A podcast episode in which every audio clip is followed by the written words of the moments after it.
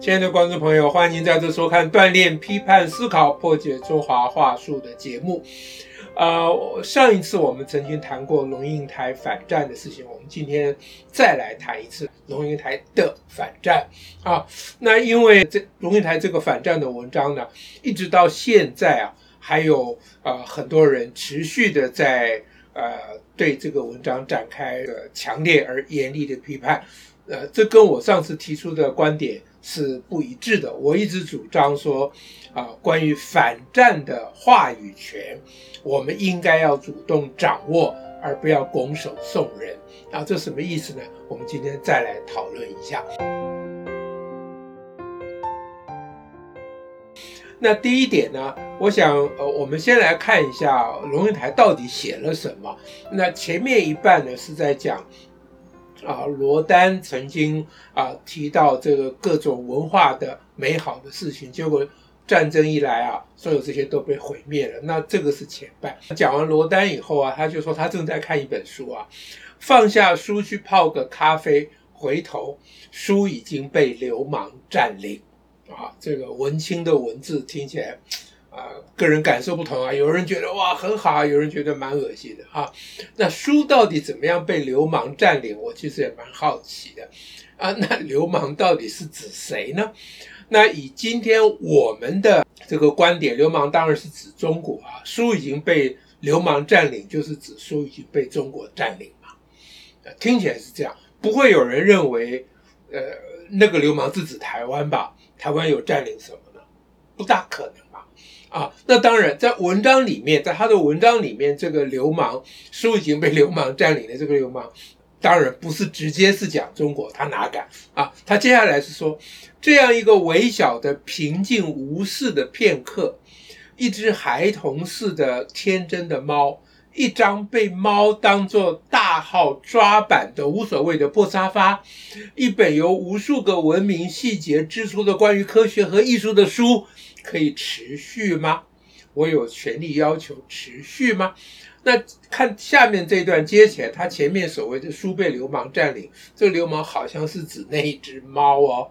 啊，那如果照他的文章的意思说，这个书被猫占领了，那猫是一只占领书的吗？那么你针对这个状况怎么办呢？那当然是把猫赶出去啊。难道你说猫占领了好，你占领一本书不够，我再给你另外一本书占领，你会这样吗？不会嘛？啊，那他当然，他文章的本身他并没有提到这件事情，他主要是说，呃，我有权利要求持续看那本书吗？就是，这好像是在跟猫讲啊，说你把我书占领了。我有权利可以再看那本书吗？就针对流氓的 啊这个喊话。下面接着是说，战争是可以把人民当筹码豪赌一盘的吗？啊，战争是可以当做综艺啊茶余饭后随便聊聊的吗？啊，那这个把人民当筹码豪赌一盘指的是谁呢？那很多人会觉得这就指蔡英文啊，指民进党政府啊，啊，把人民当筹码豪赌一盘。嗯，这个说不定，因为因为不屈服，不像中国屈服，容易被解释为你要豪赌嘛。啊，这是可以。但你看下一句，战争是可以当做茶余饭后随便聊聊的吗？这应该不可能是指台湾。台湾现在非常紧张，没有人在茶余饭后拿战争来聊的，倒是中国的很多人。啊，是把啊对台的战争当做茶余饭后的聊天的话题的，啊，说台湾能够抵抗几天吗？啊，这中国人是包括中国在台湾的代理人呐，啊，什么什么首战、终战，这都是茶余饭后的聊天嘛。他们一天到晚在讲这个事情，啊，好吧，那这个也不一定了，他也许不是指指中国，他也许指台湾，我不晓得啊，啊，怎么我看见的却是文明的所有细节的毁灭呢？啊，这是接着前面说战争可以随便聊聊的吗？怎么我看见的却是文明各种细节的毁灭呢？最后一句，不管你说什么，我反战，这结论了啊。好，那么怎么我看见的却是文明所有细节的毁灭？这是对谁说的话呢？首战即终战呢？台湾即使跟中国打一场，也不可能把中国的文明打毁灭了吧？他特别讲细节。的毁灭呢？打中华的文明，打多少仗也许都不会毁灭。可是像台湾这种弹丸的小小之地，很多文明的细节，随便一场战争很可能就毁灭了。啊，所以最后是说，不管你说什么，我反战；不管你这个发动战争的理由多么的正当，我反战。啊，大概这个文章这样。那我刚刚试图在中间做一点解读。啊，那这个文章到底要怎么解读呢？啊，这个事情这当然留大家各自判断了。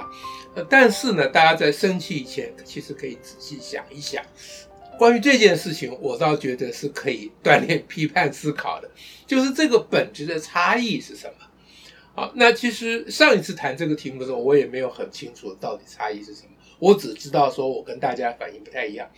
可是经过这一段时间，我有认真在啊批锻炼批判思考。我猜想啊，当然我也不是非常肯定，可能有个根本的关键的差异就是，我们很多朋友还把龙应台当台湾人，可是我早就把他当中国人。如果龙应台是个台湾人，啊，当你受到别人的战争的威胁、侵略的威胁的时候，你说我反战，这个很反讽呢，因为侵略是比一般的战争更极端的事情。那当你受到侵略的威胁的时候，你不应该去谈一般性的反战，你应该直接讲我反侵略。啊，我我反对你来攻打我们，你应该直接讲说，我反对你。剥夺我的生存权，而你不应该去讲广泛的反战，所以大家会很生气。有个道理就是说，你到底是共虾米呀？啊，你怎么在这个关键的时候讲什么反战？你为什么不讲说你反对中国打台湾？你直接讲反我反对中国打台湾就好了。讲什么反战？反战是全世界的事情，你在这个节骨眼上扯这些无为不为不相干的事情干嘛？大家很火大。但是。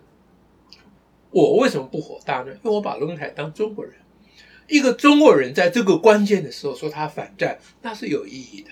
大家设想一个情况：如果一般的中国的网民都是说啊，不要打仗啦，打仗这个会毁掉文明的，像龙应台这样，毁掉很多文明的细节啊，嗯呃，不管我们有多么正当的理由，呃，战争总是不好的吧？好，不管你说什么，我反战。如果很多中国人都这样讲的话，你说好不好？对台湾好不好？当然好啊！我很希望中国人有一点这个头脑，有一点这个 sense 啊。那我把龙应台当做中国人看，我觉得龙应台有这个 sense，在那么多十三亿、十四亿中国人里面，他当然是拔头筹的，他绝对是有头脑、有见解、有见识啊、思想有深度的人。所以我会赞成他，所以我把他当中国人看。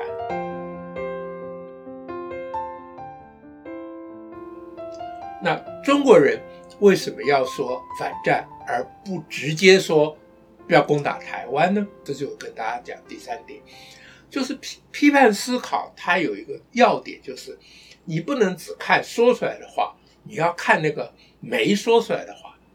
所有的言说里面，没有说出来都比说出来的意思还多，内容还更丰厚。所以你看龙应台反战的这篇文章，他反战的理由是什么呢？什么又是罗丹呐、一一批猫啦，什么一本书啦，什么这个那个，就就非常文青啊，又泡咖啡了，这个那个。那你如果只看字面，你就觉得啊，这到底讲什么啊？生死存亡的关头，你搞啊闹贼哈，就觉得很火大。你这是这个不知民间疾苦啊，对不对？但是你要注意哦。第一个，你把他当中国人；第二个，你要看他没有说出来的是什么。龙应台反战的理由，并不是爱护台湾人民的生命财产，不是。龙应台反战的理由，啊，并不是啊，台湾这块美丽的宝岛不可以破坏，不可以损毁，不是哦。龙应台反战的理由。不是说台湾有自由民主啊，你们一个集权的共产政党啊政权，你们没有资格来管理台湾，不是哦。那些理由他在中国都不敢讲的，那些理由在中国根本不可能讲的。那所以他讲什么？他说就是为了一本书啦，哈哈，我你你这本嗯这个流氓猫，你可不可以不要占领我这本书啊？啊，我我可以要求我持续看这本书吗？那文明的细节，我可以要求保留吗？啊，拜托，无论你说什么，我反战。当他讲这一套的时候，你要注意，他没有讲的是什么哟？他没有讲的是，他不是为了台湾在反战，是为了那些文明的细节在反战。当他这样一直强调文明的细节的时候，意思就告诉你说，我真正反战的理由我不方便说出来。即使是在为了只为了我方便可以说的这些理由，我也反战。其实这个意思非常明嘛，啊，所以龙应台这一篇文章，他本人的动机是什么，我是不晓得，我也不想知道了。啊，他也许只是有一天真的坐在咖啡馆里面，犯了文青病了，随便写一篇。他也许只是这样，那也许他是换一个方式来嘲讽我们台湾人啊，不肯向中国屈服，像大家所批评他那样，这个也有可能。啊，那我要锻炼批判思考，我对这个事情提出另外一方面的观点，就是，那其实龙应台的文章怎么解读，这个解读的权利应该掌握在我们自己的手上，不要把它拱手送人。拱手送人就是，你一旦反对龙应台的反战，言下之意就是龙应台说中台湾人，说你们台湾人就是要引战，你们故意刺激中国，不接受九二共识，你看你们就是想打仗。那如果往这个方向走，那对我们是非常非常不公平的。台湾何尝何曾 也想要打仗呢？我们怎么打得过人家呢？对不对？所以。想打仗的绝对不是会是台湾人嘛？那你干嘛一直去骂龙应台？你就把龙应台当中国人，当做中国人在劝中国人说不要打仗，这不是比较好吗？啊，那要做这样的判断，我上次已经讲过，台湾人需要更有信心，不要有任何人说一句什么话，我们就非常敏感，都觉得是针对我们的，他也可以是针对习近平的呀。啊，所以最后跟大家讲说，其实无论你说什么，这一句话呢，可以变成一个 中国人所谓的歇后语啊。什么歇后语就是说，无论你说什么，我们后面给他一加一句啊，比如说，无论你说蔡英文蔡英文多么混蛋，我反战啊；无论你说台湾人多么的数典忘祖啊，忘记祖国，无论你说什么，我反战；无论你说。啊、这个台湾是呃自古以来就是中国的一部分。无论你说这个，我反战啊！无论你说你啊什么在南海呃是你的例行训练、例行任务，这是你的领空、你的国家的这个领域。无论你说这个那个，我反战啊！这个意思就很明了嘛啊！所以我们不妨。在无论你说什么后面加上不同的歇后语，最后再说我反战就对了啊。那当然，作为台湾人，我们不能只讲我反战。我们讲完了反战以后，是说我们不只是反战，我们现在最重要的任务是反侵略。我们只要把这一点再声明，那就应该是可以了。以上这个观点呢，跟现在啊主流的意见非常的不一样。啊，那么提供给大家参考，啊，请大家锻炼批判思考，谢谢。